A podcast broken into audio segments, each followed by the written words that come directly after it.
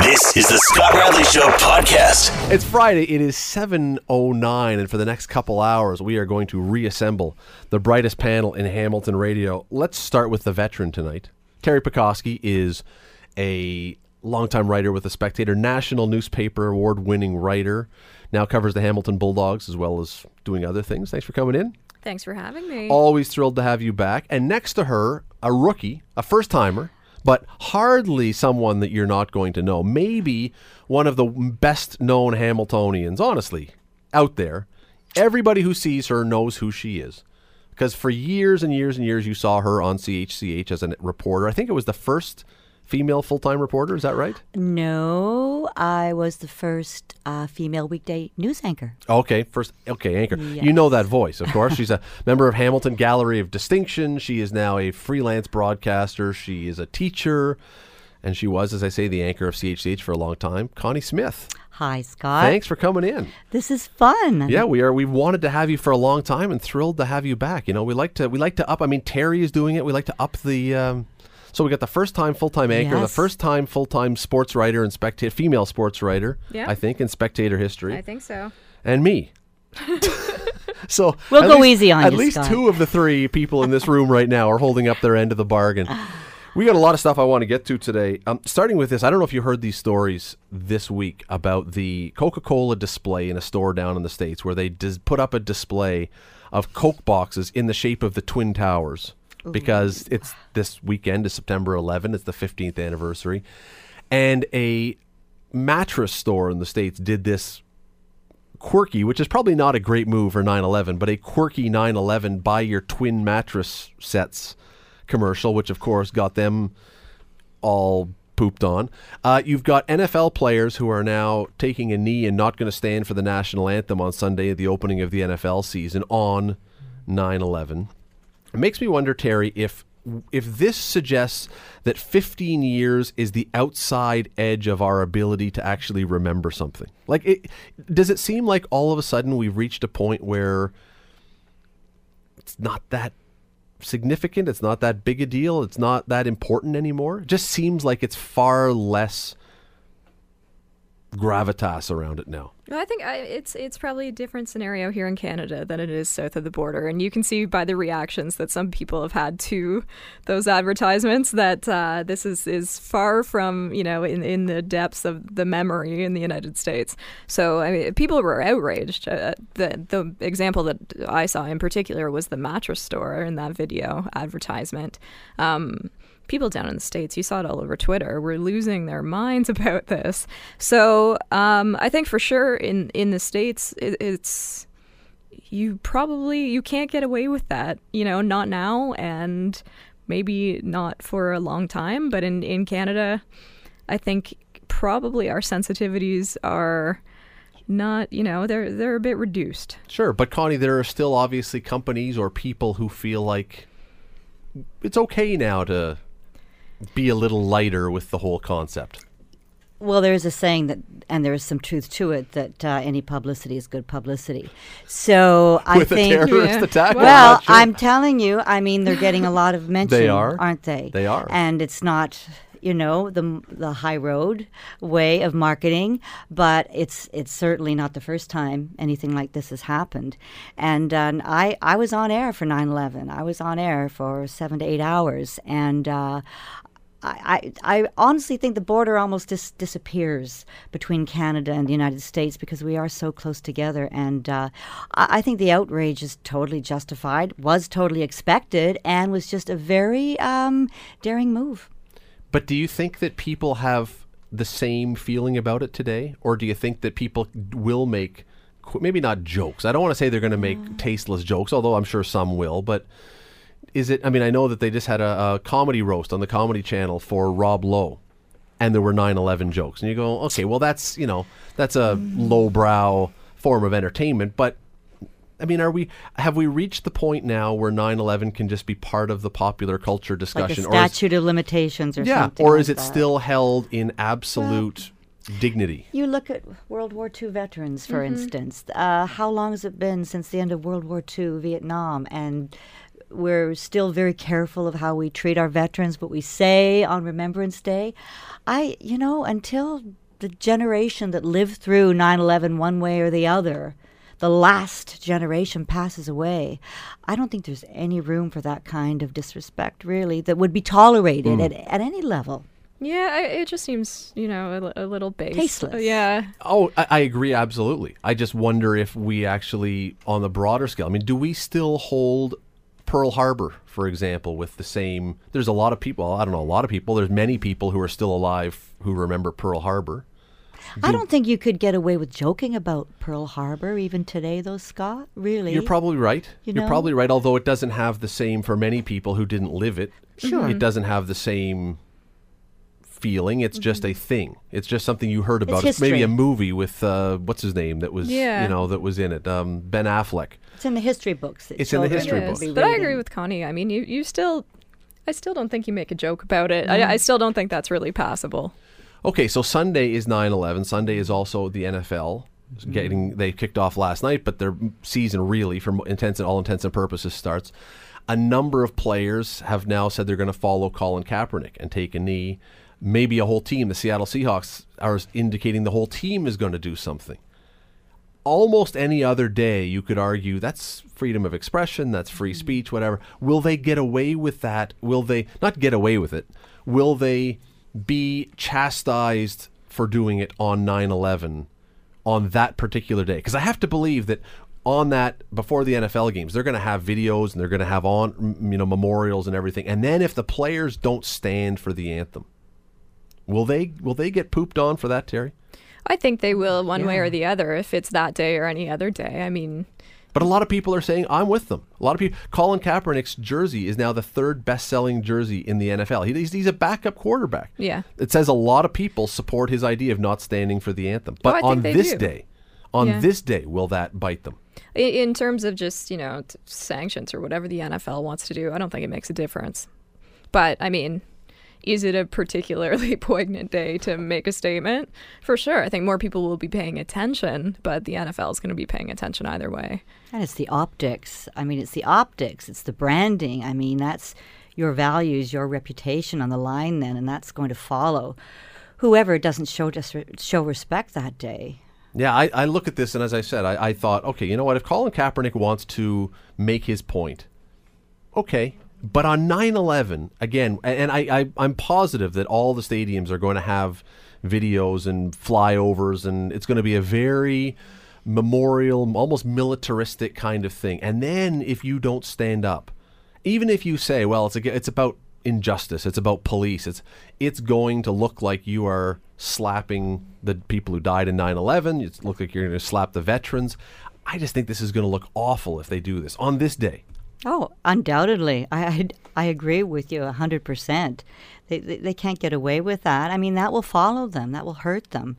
And who knows, it could hurt future endorsements. Look what happens when you kind of screw up on live television. I mean, we've seen that in the Olympics, and uh, you just, you don't, when it's your career on the line and your values and your worth as a person and a profess a profession and a professional individual you don't play around with that you know And again, is it is it only visceral, or how long is it visceral for? I mean, you said when when that generation is gone. So does that mean that basically that no one is going to dare to trod on this in any kind of insignificant way until we're all dead and gone who were alive for that? Or do you think there comes a point because we live in a society that tends to be a little less respectful sometimes of certain things. We're a little, you know, do you, do you, Teri, do you foresee a day in the near future when 9/11 becomes something that we don't really show the great respect for and the quiet dignity almost for that it becomes that we can make jokes or become a punchline? Or do you see Uh, that ever happening?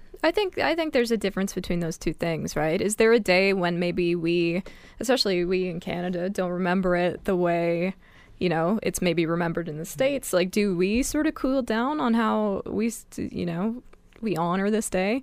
For sure, I can see that happening. You know, Well, we had this discussion in the newsroom on either the first or second or third anniversary. How many years do you do a news story about it. Yeah. Here in Canada, for instance, as opposed to the States, every year. And I remember talking to the news director, and he says, How many, like, do we do this every year? What do you think? Well, 15's quite the milestone. 10, 5, the first anniversary. I don't think you'll see the uh, profile from year to year from now on, but the memories. We're into the five year cycles now. Yes, yeah, Yeah. we're yes, we're into the milestone uh, markers, but I don't think you'll ever ever see us reach the point where we won't show respect and deference to all those involved and those people lost and their families on that day. It'll be interesting to see what happens when uh, when Sunday especially rolls around to see if some of these players, even if they support Colin Kaepernick, even if they like the idea, if they actually step back for a second and go, wait a second, maybe today I stay standing and then I make my protest next week when it's not tied in so much to, to this. We'll, we will find that out well, two days from now, we're going to find out. Uh, we're going to take a quick break here on the Scott Radley Show. When we come back, what happens if you go to a school and the lunch mothers, the lunch marms, show up with a piece of paper that says, "Here's what you're allowed to bring in your or send in your kids' lunch, and there better not be any litter, there better not be any juice boxes, there better not be anything that goes against our eco policy." What do you do if you're a parent and you say, "I don't really like this idea"? We'll talk about that. Stay with us. You're listening to The Scott Radley Show, weeknights from 7 to 9 on AM 900 CHML. Connie Smith and Teri Pecoskie. Thanks for doing this, guys. Again, really appreciate you coming in. All right. This one drives me nuts. I got to be honest. This topic drives me nuts. There was a story that moved in the Toronto Star this week about Jackman. What do I call it? Jackman Avenue Public Schools, a Toronto elementary school that has received the highest level of eco school standing in the Toronto District School Board. So this is this is Eco World.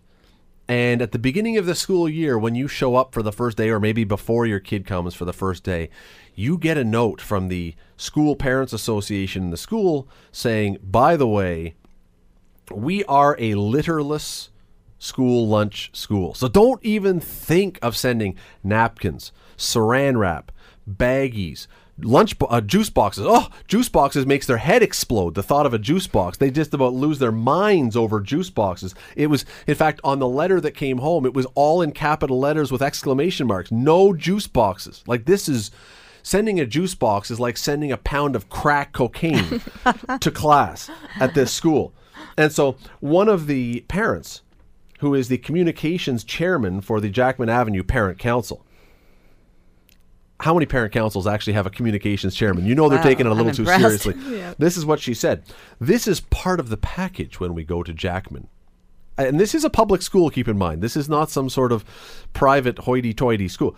This is part of the package when you go to Jackman. We're an eco school, and we're an eco school for a reason. A platinum eco school, she, she says. Yes, a platinum eco school.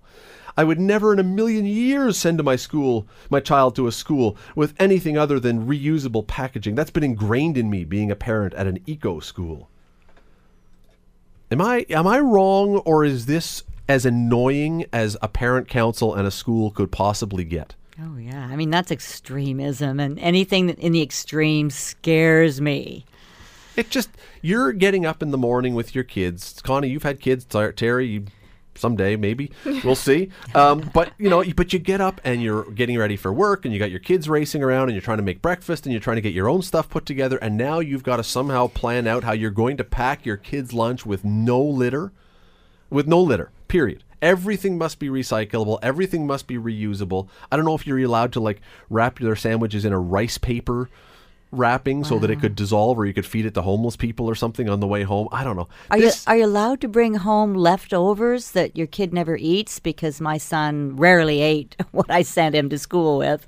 I, I would hope, but Or I, you I'm can't sure, actually they probably would make you. They probably would make you. You can't put any. You your must food. eat this. It to, Teri, to me, this is absolutely the kind of thing that drives me nuts about the eco movement, or as as Connie says, almost any movement that becomes so hardcore, so n- no restrictions, no wavering. If I'm a parent at the school, you know what I'm doing? I am sending my kid with lunches that are all litter. I am wrapping their sandwich in out of spite. 17 baggies, and I'm going to tell them peel them off and throw them in the air with each with each layer. This would drive me nuts. Honestly, this would drive me nuts if you couldn't if you had to listen to this stuff. Yeah, I mean, I and I sort of consider myself an environmentalist, but at the same time, you know, it is all I can do in the morning to like and I don't even have children to get myself out of bed and walk the dog and, you know, have a shower and get my makeup on and get out the door. Um yeah, I, I'm lucky if I grab a few things from the fridge on my way for my lunch. And what if it's a can of pop or a Yeah, can exactly. of carbonated water or A a, bottle of Perrier, or something like that. Like I want to Um, know what happens if the principal of this school stops at Tim Hortons or Starbucks on the way. Yeah, what do do they do? have to dump their cup into a recyclable thing, or can they actually walk into the school holding a Tim Hortons cup? Surely you couldn't be a hypocrite and say I can bring my garbage into the school when no one else can. Well, it's it's intimidating, and it is it could That's- potentially be discriminatory, right? If it, it's expensive to and, and time consuming to plan out lunches that way, like this. You know, for, for the grab and go families Oh, who, yeah. who are very busy, might not have, you know, a ton of money to spend on. Oh, and it could get expensive Yeah. if those uh, plastic containers never come back again. Yeah. You're going to be at Walmart buying more Tupperware. You should see my desk. Every I have that problem. Exactly. Yeah, but it's it's absolutely true. But again, I look at this and I think, wait a second, what happened to the idea that okay, we can try and help the environment, we can try and do these things, but when did we get to the point when you're if if I chose something else at my kid's school and demanded that everyone go along with it, I would be told, wait a second, that's not their choice. That if I said for an example, we were talking about this last night about something different. If I said, you know, we're going to do the Lord's Prayer before school, like we used to do, like kids used to do, they would say, wait a second, no, no, no, no, no. People have different choices. People have different religions. People don't have to follow this. This is essentially at this school a religion. You must follow every edict of what we say, or else. Bit of a dictatorship. It sounds like the school wants to win some awards, possibly. Yeah, they have, and they don't want to lose those awards now or something. And well, and in any movement, there are trailblazers, right? There are people that go out ahead of the pack to show the way, to shine the light on, you know, the the, the movement. But baby steps, you know, you got to walk before you run, and uh, maybe a phasing in would be a little more. Uh, easier on the palate for parents, excuse the pun, and children alike. But um, I think there are greater issues that schools and teachers and parents together have to work on and put attention to rather than what you wrap your sandwiches in. What would happen, Teri, if this was done at an office? If you were working at the Spectator and they said suddenly, no, seriously, if they suddenly said no litter, I you- would I would never eat again. That like probably is what it would come down to. Uh, because Eat I, out. I Eat out. Yeah, I Eat eat pretty much every meal at my desk, and it's usually from Tim Hortons. So I, I mean, I, I would I would be screwed. but you would never accept this. Nobody in an office would say this would be okay. I don't think. Because it's hard. It's hard, it's inconvenient, And it's different. and it's different. I remember trying to f- get smoking out of the newsroom a few years ago, and the resistance was unbelievable. And it was myself and my dear friend, production assistant Karen Steele. We said, one of these days, you guys aren't going to be smoking in here. And this is in like a blue newsroom, and film cans were ashtrays, and and ashes were all over the typewriter keyboards. Um, but you have to take time with change. And eventually, of course, these changes occur. But especially with children and getting them used to things, you know, little kids' minds aren't fully developed to take all that kind of direction when they're. Tr- they're there to learn something, right? I get the sense, though, as, as somebody pointed out, I don't know which of you said it, maybe Connie, that, that uh, it's about awards and it's about more than Yeah. convenience here. The um, Jackman was the first Toronto District School Board school to get retrofitted to get a retrofitted green roof and has planted trees adjacent to the building to provide passive cooling, installed solar blinds and ceiling fans, and put UV film on the windows, and on and on and on. Um, they compa- compost all their organic matter. Uh, I mean, it's That's to be admired. Okay, I that, gotta that's that is to be admired. I, I, I give you all that stuff. That is to be admired. But even in your home, I'm I would bet you money that the people who are insisting on doing this at the school to all the other kids have litter at their home. I bet you that none of them can say we follow the same guidelines in our house as in the school that we're telling you you have to follow. And that is what drives me nuts a little about but this. even if they don't, even if they are, you know, the perfect eco-friendly environmentalists, not everyone can be that, and it's an awful lot of pressure on parents who who can't. But should you not also, as I said, have a choice not to? Right? I mean, it's it's Exactly. admirable that you want to be an eco warrior, but do you have a choice in your life to say, you know what? You can be that, but I, that's not my thing. I'll try to be reasonable about this. I'm not going to drive along and whip my McDonald's bag out the window on the highway like we used to do back in the 70s. But do we not have the choice to say, I, I'm sorry, this is not how we. You did do that our-" back in the 70s? You didn't? Oh. You never tossed anything out the window on the way up to the cottage?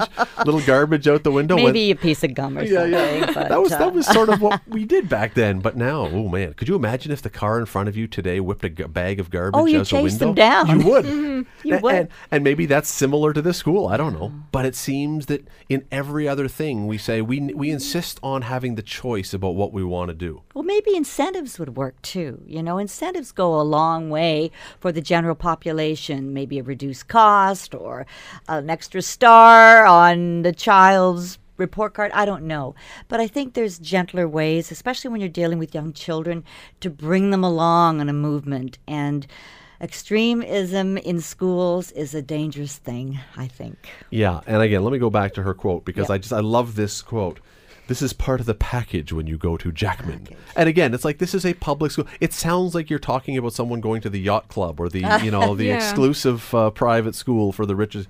This is part of the package when I you wonder go if there's a choice. You know how sometimes you can choose the schools you go to? There was a time when you couldn't. You would go to the school in your jurisdiction.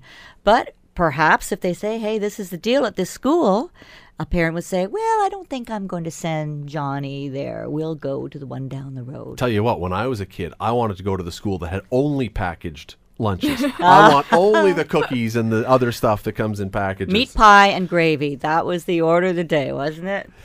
Quick break here on the Scott Radley Show. We'll be back right after this. Stay with us. You're listening to The Scott Radley Show, weeknights from 7 to 9 on AM 900 CHML. We have heard over, uh, back to Teri and to Connie, we have heard over the years uh, lots of stories about kids that get in trouble with their cell phones and their computers uh, for a variety of reasons. But probably the most troubling thing as a parent, especially as a parent of a daughter, she's old enough and wise enough now to not get in this kind of trouble, but you never know. Uh, she won't, but others of her age might. Um, we've heard over the years so many stories of young girls, mostly young girls, who, for whatever reason, decide they want to send pictures of themselves in various uh, states of undress to boyfriends or whatever to impress them. And I'm and there was another story that happened this week. It was a terribly unfortunate one. The Washington Post wrote about it. A grade seven girl in Massachusetts who decided she was going to sext her crush, and it went terribly awry. And the picture ended up on the internet, and it's all over the place, and everybody sees it, and on and on and on. How, Connie, are we now in 2016 where every kid who's probably up to grade 12 almost now has grown up with this technology and understands better than you or I or Teri even, maybe not Teri, but better than you or I, understands this technology. How are we still, how are the kids still so confused about the fact that this will always seemingly come back to bite them? That is a very difficult question. And I think any parent right now out there has had an experience with technology and children, whether they're given computers in their room, which we thought was a great idea when my son was young, only to have that come back and bite us because all of a sudden it's on at 11 o'clock and midnight and you have fights over getting to school. But this is a very serious one when it comes to the use of the cell phone and, and photos. How to deal with it? I, I, I really think sometimes we give them phones at too young an age. I see little kids that can barely walk, but they know how to work a phone. And it's one thing because I think it's in their DNA to know how to do all this, but it's another thing to let them have it and keep it out of their hands until they're old enough just to understand a little bit more. I think it's a parental responsibility and I think it's a school responsibility. Um, schools have to be relevant and curricula have to be relevant. So uh, elect- uh, electronic uh, technology today is is is it's life and death. It's dangerous. So I think there's a societal responsibility to teach children from a very young age before they get their hands on a cell phone the dangers and what ifs and what can happen. It's education, I think. It's education. Teri, do you think that kids, and I, I mean, I agree with what Connie says, but do you think that kids really don't get this? Or is it just that once in a while one of these things blows up because it happens really seldom? See, I think it still happens a lot. Yeah, I, I well, you certainly see a lot of examples of it, right, in the news. Um, I, I think they, I think I think kids get it that they don't that that they shouldn't be doing this and they do it anyway. What I don't think they get is sort of uh, the implications. The So, long-term the long term implications and and and un- they don't grasp an understanding of how how fast and how far something like that can travel. So they might think, okay, I'll send this to you know a guy or a girl and. They'll see it. Maybe a few of their friends will see it. Would it occur to them that they might post it on the internet? Well, I think what you said, Teri, is key. Friends, peer pressure. Um, you see it everywhere. Children are torn between doing what they think they should do because their parents and their teachers may say that's right. But look at the power of peer pressure. You know, if, if a little girl's girlfriend, oh yeah, do it. I'm doing it. You do it. It's it's a terrible weight. It's a terrible um, pressure on on young, vulnerable, impressionable people. The power of peer pressure. And I think that would have to be part of the education piece Mm-hmm. too, is not just educating, you know, kids don't do this, but educating kids on uh, how not to sort of collude and pressure other people into doing it and, and understanding why it's it's, part of wrong. bullying, Yeah. really. And you have speakers Yeah. come in. This is what happens. I think you really it's it's so important to educate with real stories of this is what can happen. This is what happened to me. And if schools were to bring in these speakers, and um, because so often when you have, and we see it, we see it in the news all the time, Teri. You have a tragedy happen to someone, but they overcome it, and then they want to share and inspire people and, and educate people as a result of their personal experience. And I think that's what we need people that have gone through this to reach out and connect with, with children. And they have to, that way, you got to scare them, you know? It's almost like tough love. You got to scare them. I also wonder though, and, and I mean, I'm going to sound very prudish when I say this. I understand that, but when I was 12 or 11, even if I had this technology in my hand, the thought of me posting a picture of myself naked never would have probably, I don't think, occurred to me. Certainly not to send it to somebody else. And I look at this and I wonder, have we combined this new technology with a with a bunch of kids who have been early sexualized early basically again that's the prudish part have we have we done something that would tell an 11 year old girl or a 12 year old girl that you have to send a naked picture to somebody to get their attention because honestly maybe this was just me who didn't have this when i was a kid but no 11 and 12 year old girls that i knew were deciding i have to take a picture of myself and Oh, my goodness. give it to some guy to get his attention that was that just seems something much more modern let's use, let's use that word It's it's exhibitionism. It's the impact of media. You know, um, music videos, um, video games. It's out there. It's so sexualized, and little kids are growing up so quickly. You know, little five-year-olds wearing high heels and ten-year-olds wearing makeup. It's, they're they're growing up before they're ready to, and they're told by what they see in the media that this is what I'm supposed to do. This is what I'm supposed to look like and dance like, and so it, yeah, it's it's we all take responsibility for it, don't we? Yeah, and I, I, I think too, it's it's just so much more accessible these days. Like I, I don't want to age you, Scott, but feel free no but if but when you were growing up, you know, where would you have to go to get to, to access a How photo would you of a take naked a woman? picture you of know, yourself? Or Well, okay, first of all, the if I- library. you would have gonna- to develop it. Yeah, if we're gonna your- take a picture you of ourselves, we're going to Blacks or somewhere. Exactly. Yeah, And then you got to go get the film, and yeah, that's not going to happen. So it's it's a completely You're right.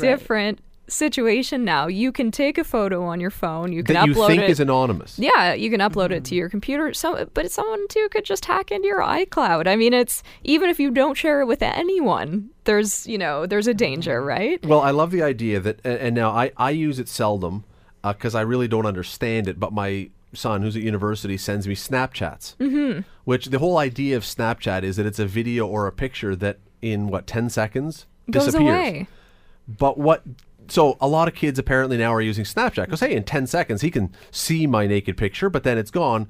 Not realizing, yeah, but in that ten seconds I can do a screen grab, mm-hmm. and then it doesn't go away, and then it goes mm-hmm. on the internet, and it's that we have such we have technology moving so quickly that seems to be way faster than kids' brains that are leading and then and the worst part about this you know we can make jokes about it we can almost laugh about it but there are so many stories we've heard of particularly young girls mm-hmm. who have ended up with inappropriate pictures online and you know who was the one in uh, in BC who who committed suicide uh, because of the bullying that she got about that And And- they, it's it's young girls with low self esteem, so there's a lot of other issues there Yeah. that go into the picture when something like that happens. So you can back up and, and figure out what could have led her to do that, whether it's the accessibility of technology, low self esteem, peer pressure. So it really is a societal responsibility. We've come a long way from sitting on photocopiers. I mean, that was right. I mean, it's sort of the extension from that. When ooh, look what I did. yeah, but how do you? I mean, how? Okay, is there any way? Do we just simply say, you know what, technology is technology, and kids are kids, and we're going to have this, so let's try to teach them otherwise, or is there something we could actually do? I think I think parents need to take uh, you know a, a lot of the responsibility here. We talked about the education system, but uh, part of the you know a big part of the problem is that parents don't understand the technology. So their kids are using apps and they're using devices that uh, you know even if a parent didn't want them doing that, they they would ha- have no idea how to you know police it because they they wouldn't even know what app to look at. So I, I just think it's incumbent on parents if you're going to give a child a device to to keep an eye on it and understand what they're using it for. But then we had an app that was recently. I remember there was a story about this maybe a year or two ago, where you could put it on your kid's phone and you could track them on your computer where they were. like a GPS kind of and thing. that stirred up all this stuff about how creepy parents were now helicopter Yeah, parents. heli- and and so you're looking at it go okay what teri says which i agree with you have it's incumbent on you to be more involved but then when you do try to be more involved you're accused of being creepy and not trusting just and by the kids. And is that going to bother you? if Well, it does for some. Mom, you're being creepy. Sorry, it that's does the for way some. it is. I know. I mean, there's locks. There's all kinds of things you can do. Um, we have some young children in, in our family, and uh, it's an issue. Um, and so the the parents put. I don't know what it is, Teri. See, listen to me. um, but it's like a, a lock or something, so they can't do certain things. So yeah, but you're right. It, it's got to be the parents. If you don't know how to work it, don't give it to your kid. i or, almost or watch them. You know, they're Stay- No yes. one's no one's going to take a naked photo of themselves while you're in the same room. That's right. So yeah. It would be an odd family that it did. would be it's like keeping the computer in the kitchen. Exactly. So everyone is there to see what's going on, and there's no secret doing this or that. See, because I think that the technology would exist, that there's a lot of things we could do to prevent this mm-hmm. kind of thing. But if you would do that, you would again have the situation where people would say, well, this is just, you're over monitoring your kid. I'm sure you could have mm-hmm. technology that says your phone doesn't work. The camera on your phone doesn't work in your house where your Wi Fi is or something. You could easily build an app for that to say it shuts off your phone when you're in the vicinity of your house because you're not going to take a naked picture of yourself in the middle of the street either, presumably. uh, not many. Um, But hopefully, it's not getting to that point that they don't reach the point where they even consider putting a native a na- naked photo of themselves out there. If you can, you know, back up and intervene, get to know what your kids thinking and how their friends are treating them, and build their own self esteem, and and really, hopefully, you won't get to that point if you can act early and really be in tune with where your kids' heads are. do you think, honestly, do you think that most kids would do something like this, or do you think we just hear about the few that do it? See, I think there are a lot of kids that do. And the only reason I say that is because I can't believe that the only kids who take these selfies of themselves, who sext other people, have such bad luck that they all end up going bad and end up with stories written about them. The numbers have to be bigger than this. Oh, I think it happens all the time. I think it, ha- it must happen a lot. So even responsible kids, Connie, uh, the, the numbers just suggest again, unless every kid who sexts somebody, like it's that's a hard word to say, sexts, Sext. Yeah. sexts somebody, Yeah. unless they all have the worst luck ever that everybody who does it gets busted, there must be way more people doing it and just playing poker with it, Yeah. gambling with it. But you know, it, it's a wave, right? It's a wave. We're still getting used to this technology. We're, we're it's a curve, and I think as adults and even as children age and get used to technology, you we will get used to this, and I think we'll get over this with kids. But it's it's we're on the learning curve now, right? I mean, it's it's relatively new technology. It's a relative term because technology's Always changing. new today, uh, and old, you know, uh, tomorrow.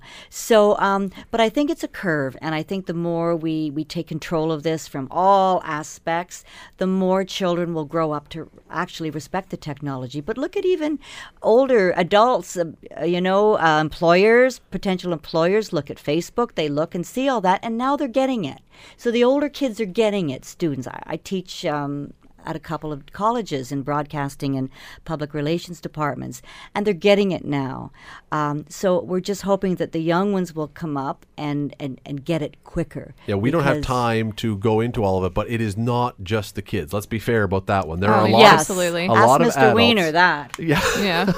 yeah, that's true. But and it's not just sex pictures. There are a lot of adults that still are completely oblivious to how posting something online can bite you in the backside. It's just you expect that kids who have grown up with this, their brains haven't caught up, but they should know the tech. I don't know. It, it, it just is a puzzler to me that this happens over and over and over. Anyway, got to take a break. Back after this on the Scott Radley Show. Stay with us.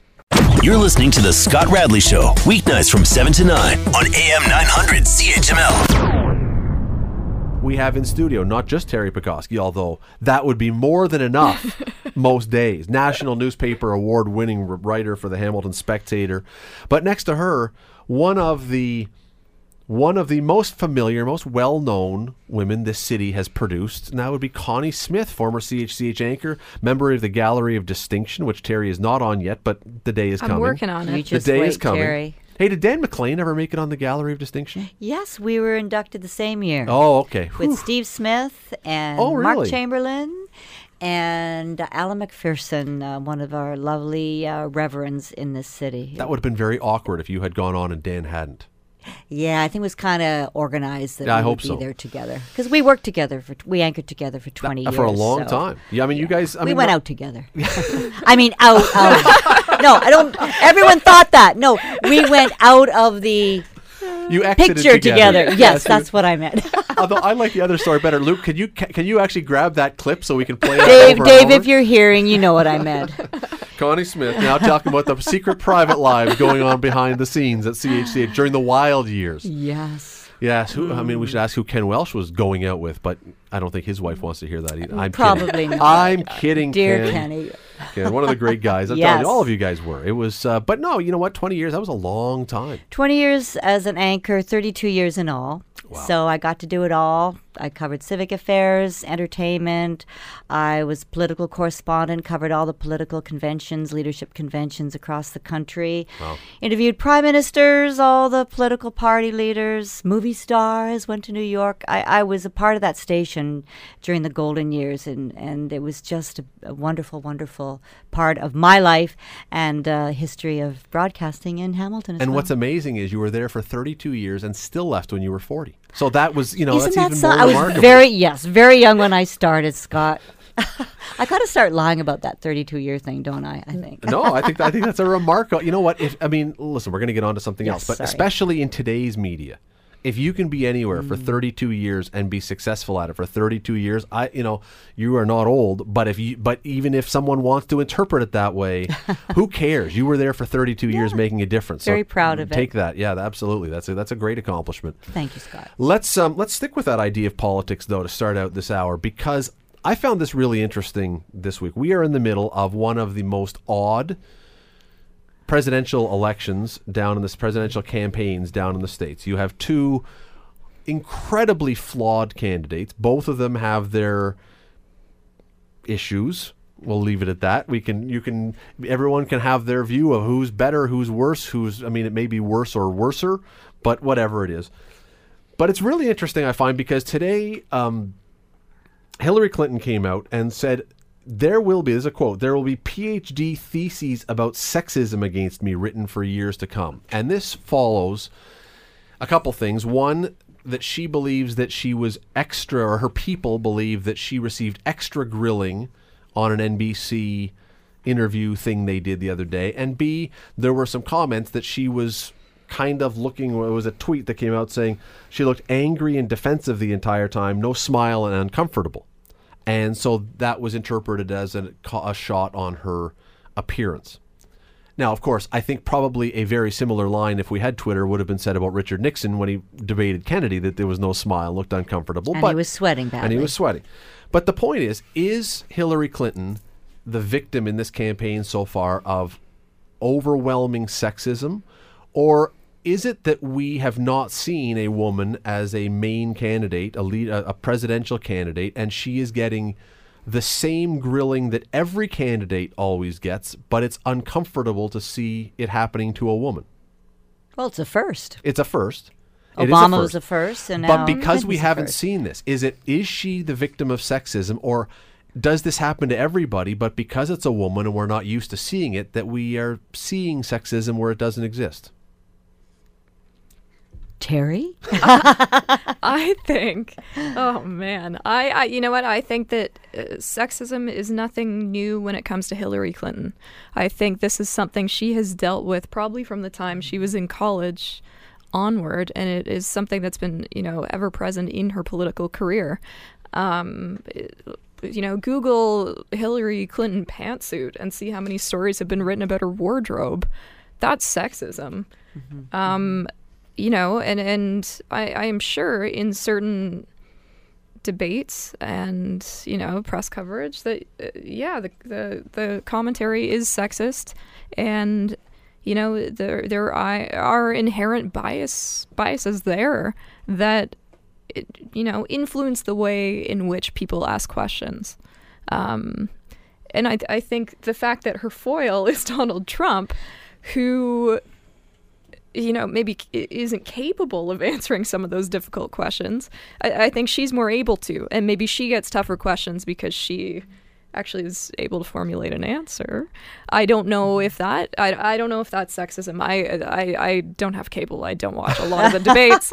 Um, but uh, you know, I will say from you know the stories that you see on the web and that you have seen for years and years and years, focusing on her appearance and focusing on things that are beside the point of you know Hillary as a politician. Um, So let me play yes. devil's advocate then. Yes.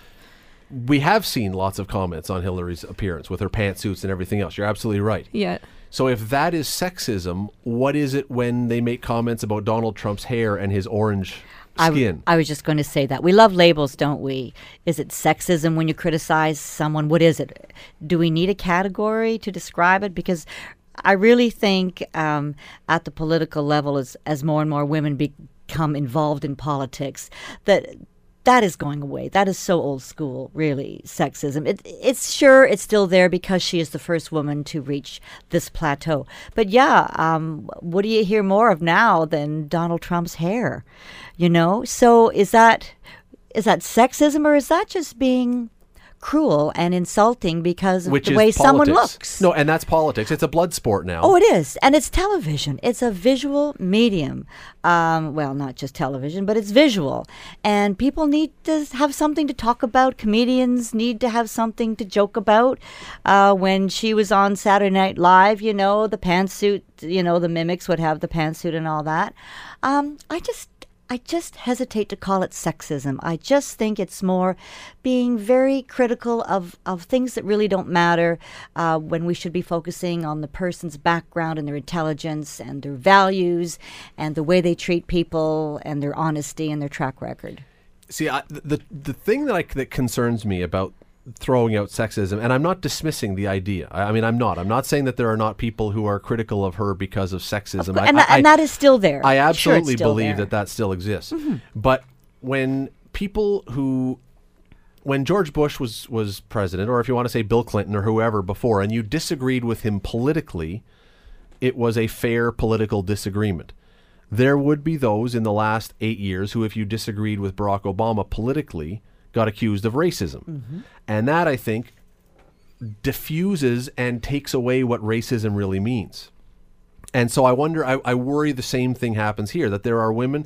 I bet, Connie, when you were anchoring the news, I bet you had people commenting on your wardrobe, your hair, your tan, Color your of whatever, lipstick. whatever.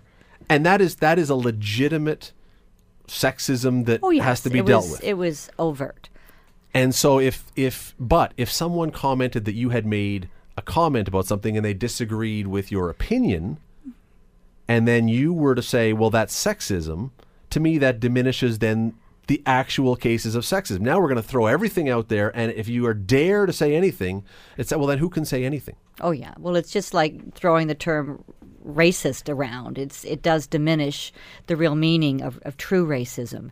I mean, I remember going for my first radio interview and I like the way you write, I like the way you read, Connie, but our listeners aren't ready to hear a woman read a newscast in the afternoon. Oh, I guess that's the way it is. Did I think it was sexism then? No, wow, that's just the way it is.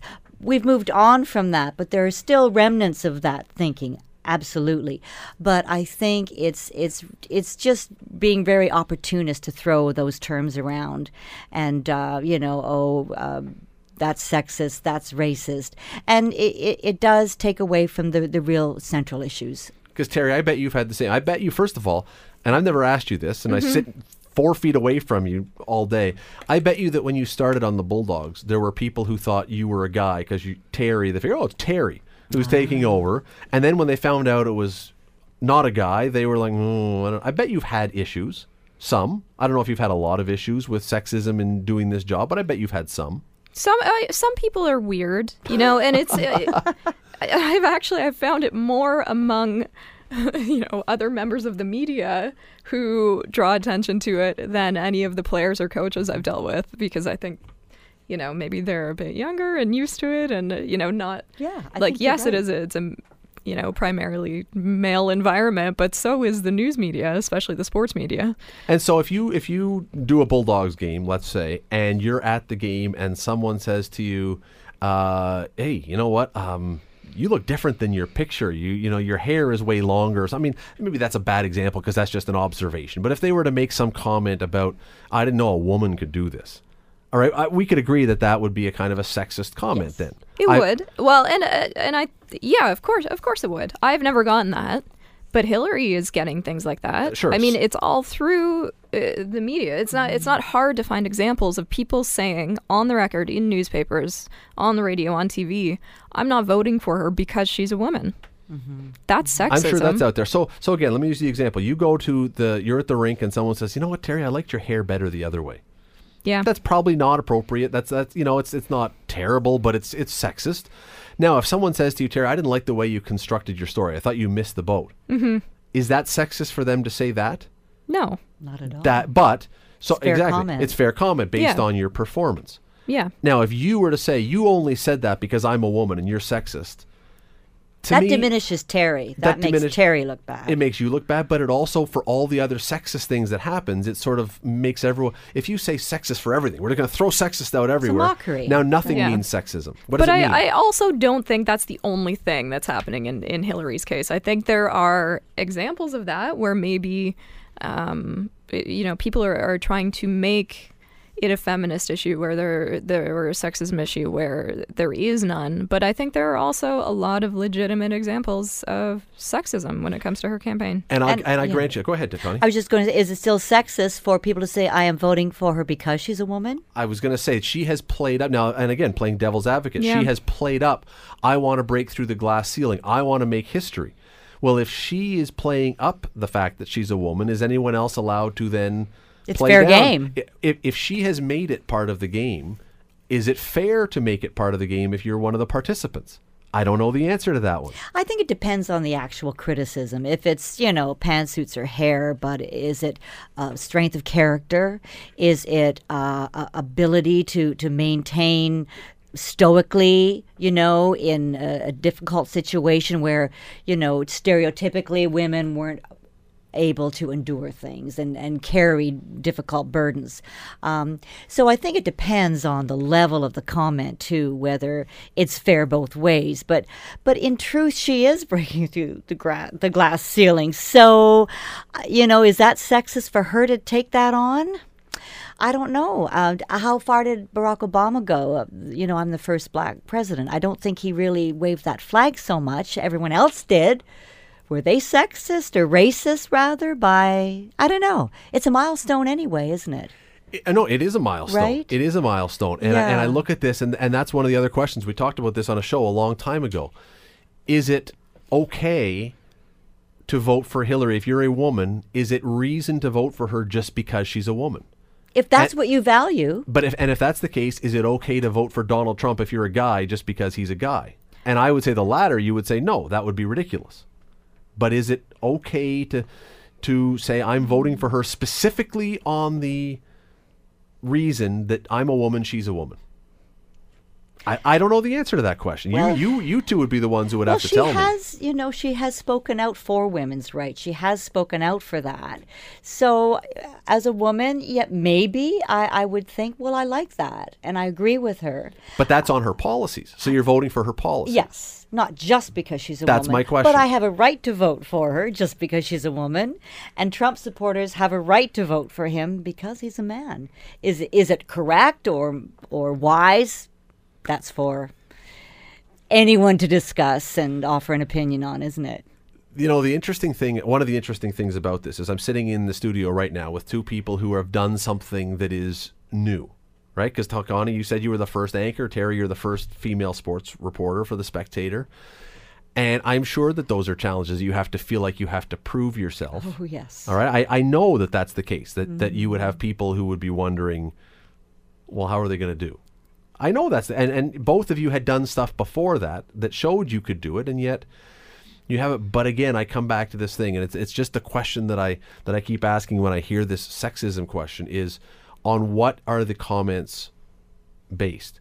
And if it's if it's questioning your ability i'm not sure it's sexism. If it's questioning the peripheral stuff that surrounds what you're doing then i would say that's completely inappropriate If it's just because of your gender, if it's, just because of your gender or your appearance or how you dress or whatever, Yes. then it's completely sexist and completely out of line. If they say, you know, you're a woman, but you're not doing the job, or I don't believe you're doing the job, is that sexist? And that's the that's the tricky part of this whole debate because she does have a 25 year track record in the public eye to judge her on. Well, and she's, she, I, I think, been lar- you know successful, right? Yeah, she's got an amazing and and that that's part of the arguments that we're seeing around this whole sexism issue is has you know has the media drawn attention to certain things to you know to to almost undermine her successes when in fact I mean if you look at her accomplishments over the last 25 years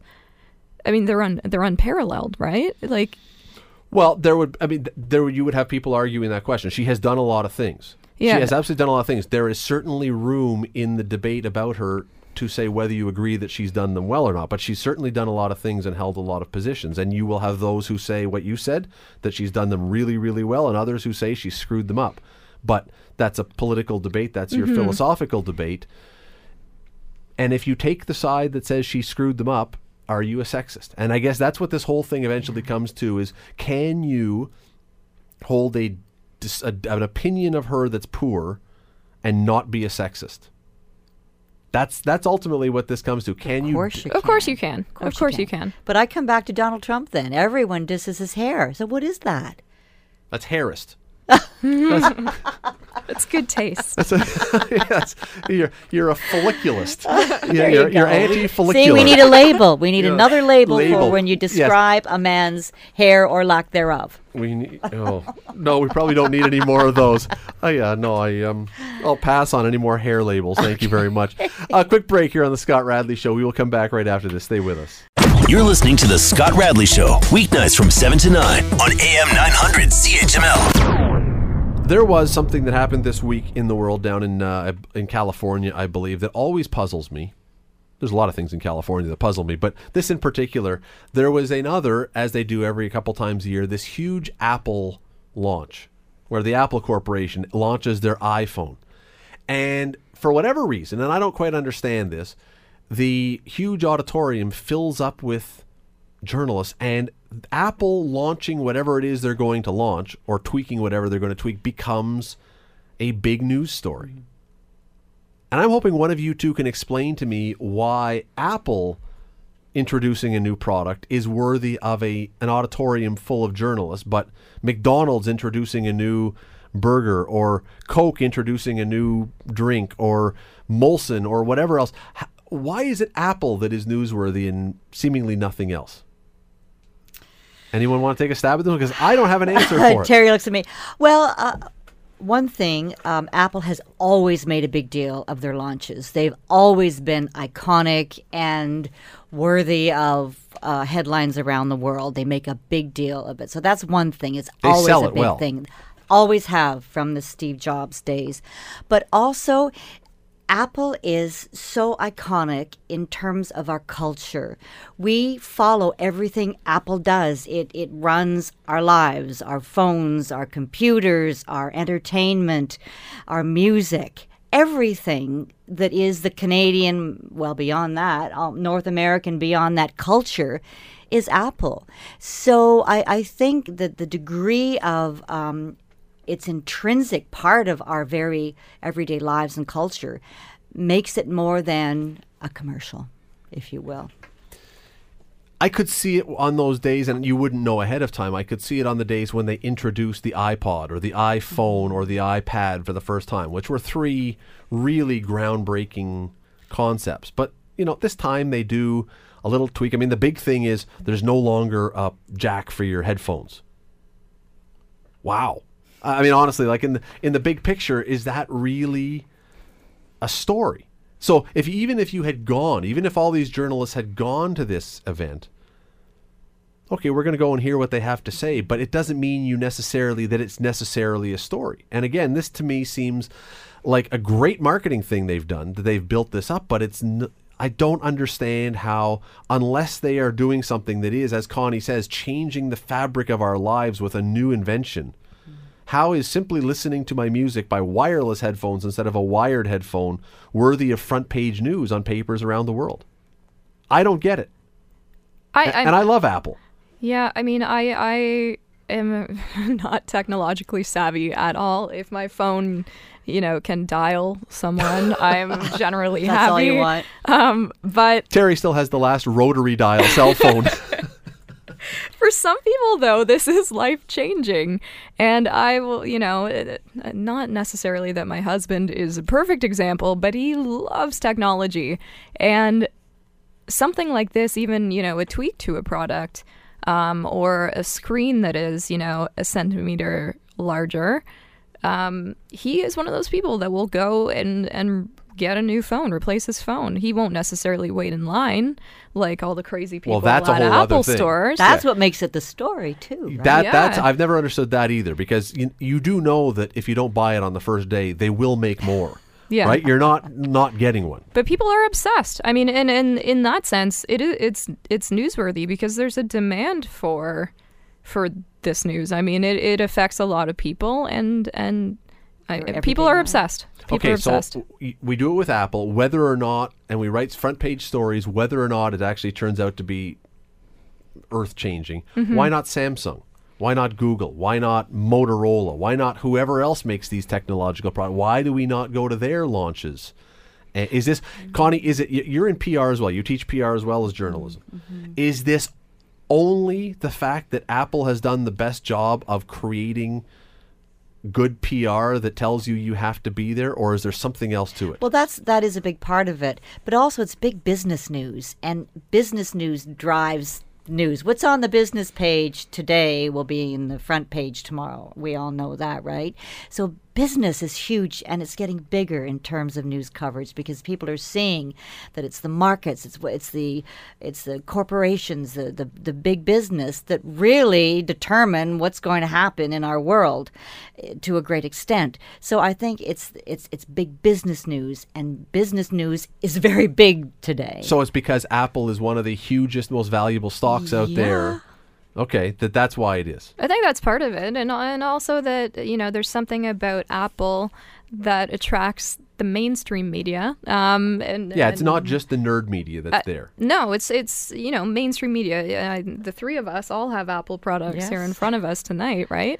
So maybe journalists use this stuff more often than other things. I, I think the same type of promotional you know, reporting goes on for all of these other products, the Samsungs and the Google, but I think it, it just maybe lives online a bit more than it does in the mainstream media. It's it's out there.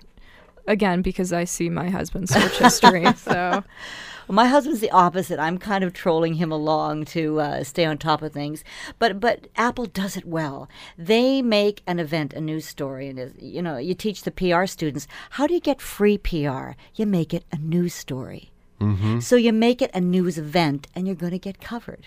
The other part about Apple that I that I find fascinating is that if you remember back, when was the Occupy Wall Street movement really at its peak? About five years ago, maybe something like that. When they had the people in New York on the streets, p- put, setting up the tents and everything mm-hmm. else, and you have these people who are enraged at major corporations. They can't stand them. The corporations are robbing us blind. They're stealing all the money. Take the rich down, and they're all sending out these things on their Apple phone, their iPhones, and you're like, wait, you don't see the irony? The biggest company in the world is what you're happily using to get your message across. Do you not see the irony? But they don't. And it's so somehow Apple has created this thing where not only are they enormous and multi billions and billions and billions, but they seem to be acceptable. They're in malls. You go and you talk to them. They'll help you. They'll help a little old lady. They'll help a little kid. You know what do they call it? The the geek bar or Oh, something. yeah. What do they call it? What is it? The bar at the should call back. it, It is. yeah. Genius bar. Genius bar, yes. The, ge- genius I bar. like the geek bar I better. like that better too. I think someone else uses Geek Bar. I'm not The sure. Geek who. Squad, yeah, but, Best but they make themselves relevant to the ordinary Joe. You know, they've come down off their high horse, and and it's it's part of the whole Apple ethos is to be relevant and simple to use, and and accessible. Right? I would just love it if once one of these Apple events, if when they don't really announce anything that really matters, because again, I, I have Apple products. I'm not against Apple products. I love Apple products, but this this time there wasn't really anything that shook the world, and it would be great if instead of us getting caught up in the rest of journalism getting caught up in the hype, that someone said the emperor's wearing no clothes. It's just more of the same. We'll tell you when something big happens. But in the meantime, this is I don't know if you need to get really excited about this. This is just a tweak. They get you out there. But though, they get you out there and they get it in the papers. They're they're They're geniuses at it. They yeah, are. They are. relations. Quick break here on the Scott Radley show. Stay with us. Back after this. You're listening to The Scott Radley Show, weeknights from 7 to 9 on AM 900 CHML. we were talking about technology with kids getting in trouble sexting and other things. Well it only seems appropriate then. Let's uh, let's finish up tonight with a technology question. And i would love to hear from you. T- i don't know what you drive connie. I know teri drives a a, uh, a little one of those cars that could fit in a shoebox A Fiat 500. yeah, it's Yeah. a it's it's I could not fit in Teri's car. It's a it's a cool looking car. I just don't. I, I have been in it. I would not want to do a long road trip in the Fiat, nonetheless. So here's the question, because this is something that we're hearing a lot of now, is with Tesla and with some other things, the idea of driverless cars. Would you buy? Would you trust? Would you drive in a driverless car? Because they're getting closer. One way or another, someone's going to have them on a road near you soon. Would you use or would you get in a driverless car? My dad always said, "Never buy the first model year of anything." That's a good, yeah, that's a good plan I for can this. attest to that after buying, you know, a first run Fiat. So, Oh. yeah. Not so good. Uh, no, no, there have been problems. Uh oh. But would you get in a car if you were just going to sit there and take your hands off the wheel and put your hands behind your head and lean back and say, "Take me to wherever"? If everybody else was, I guess. I don't know. See, that would make it even worse for me. Really? I w- in a second. People, uh, humans are terrible drivers. Well, there is that. That is for so sure. So put me in a car, let me sit back and relax. I'm good to go. Sure, any day. Just See- dri- drive on a 400 series highway, and I agree with Teri. You know, you're not going to people zi- zipping in between Oh my God, lanes, it's following too close. See, this is the this is the interesting thing to me about this is maybe if you're talking about the fact that everybody is on the 400 and everyone is in these automated cars. But as long as you have one idiot who's driving their own car that is unpredictable, so the automated cars have a hard time anticipating, That's true. I get scared. But Well, uh, yeah, they they actually have uh, tests have shown Oh, that they're better at reacting to you know crazy maneuvers than Isn't there one than thing people though? are. They said they can't anticipate I, I, for a construction site. I don't know. There's something I thought lately that there's one thing they couldn't, they I'm haven't sure. been able to deal with. But You know, I, um. I, I look at this and I maybe it's maybe I'm a control freak. But the idea of just taking my hands off, and maybe it's only because it's all we've ever done. I don't know. But the idea of taking your hands off and just saying to the car, take me home, might not be terrifying until you start driving near other people and you're coming up to a red light and you're like, is it going to stop? Is it going to stop? you're going to be happen? putting the, your foot in the brake. you're Yeah. going to be doing all this stuff and and you know again maybe it's because we're just of a certain age that we've only ever done this Well, and at first it'll be totally different for everyone, but you know, we be get used Xanax to a lot or of something things, while you're driving just to Yeah. calm yourself down I do have one funny technology story though. Have you ever flushed a microphone down the toilet before going on the air? no Yes.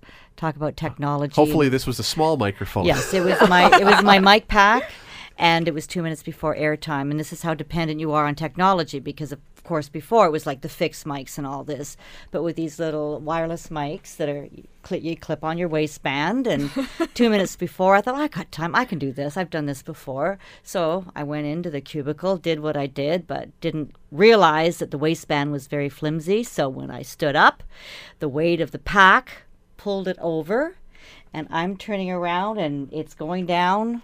The whole toilet. pack. Yeah, and I'm pulling the cable like this, and then I pull it up, and there's no pack on the no fish on the hook Yes, so being dependent on technology, yes, it can be very scary unless you're really prepared for any eventuality. And maybe the first time we're behind these wheels, there'll be some way that we can intervene. You know, um, when cruise control was so big, I don't know anyone that uses it anymore, but you could always put your foot in the brake and stop it. Maybe it'll be something like that. And then if you get really crazy, you know, during those first few drives, you can kind of go and take over. So you kind of ease into it gradually. Maybe that would take some of your nervousness away. could be what happens to kids who are 16 because we're still assuming that kids can be 16 and drive Oh, I do you have to take a driver's 21. license Yeah, Oh, how do you yeah. how do do you, you have ever to take learn? a driver's test Yes, because I think the time would be that there may be a situation where you do have to take the wheel. It's kind of like being a pilot, right? Yes, on autopilot, exactly. That's right. it is They still have to know how to fly a plane. Yeah. The difference is when you're up in the air, there aren't planes right beside you. There's not dogs running in front of your plane. Well, there's Canada geese. Um, There's, you know, there's not all these other things that. I mean, on the one hand, I think, wow, this is going to be great because you're right, Connie. Now you don't have the horrible drivers all controlling their car. You could text and drive, and who cares? Maybe I don't know if that'll be allowed still or not, but Good question. um, there's a lot of things about this that you know I, that I don't know, but at the same time, I just the thought of just putting my life in the hands of a company. I know that my lap, my computer at home freezes inexplicably for no and at work, so I'm bombing along a 400 series highway and my computer has a brain fart and stops working for a few seconds while I'm at top speed. I agree. That kind of, that kind of concerns me. and I know it's not the same computer. I know that it's not, you know, but I've worked with enough computers and I've never had a computer that hasn't had a burp at one point. Oh, I, I agree. I, you'd be nervous, Teri. Would you not? The first time? May, well, you know what? Maybe in, in the sense you mentioned cruise control, right? I, the, the first few times I used cruise control because I didn't have it until the car I have now, which I've only had for a few years.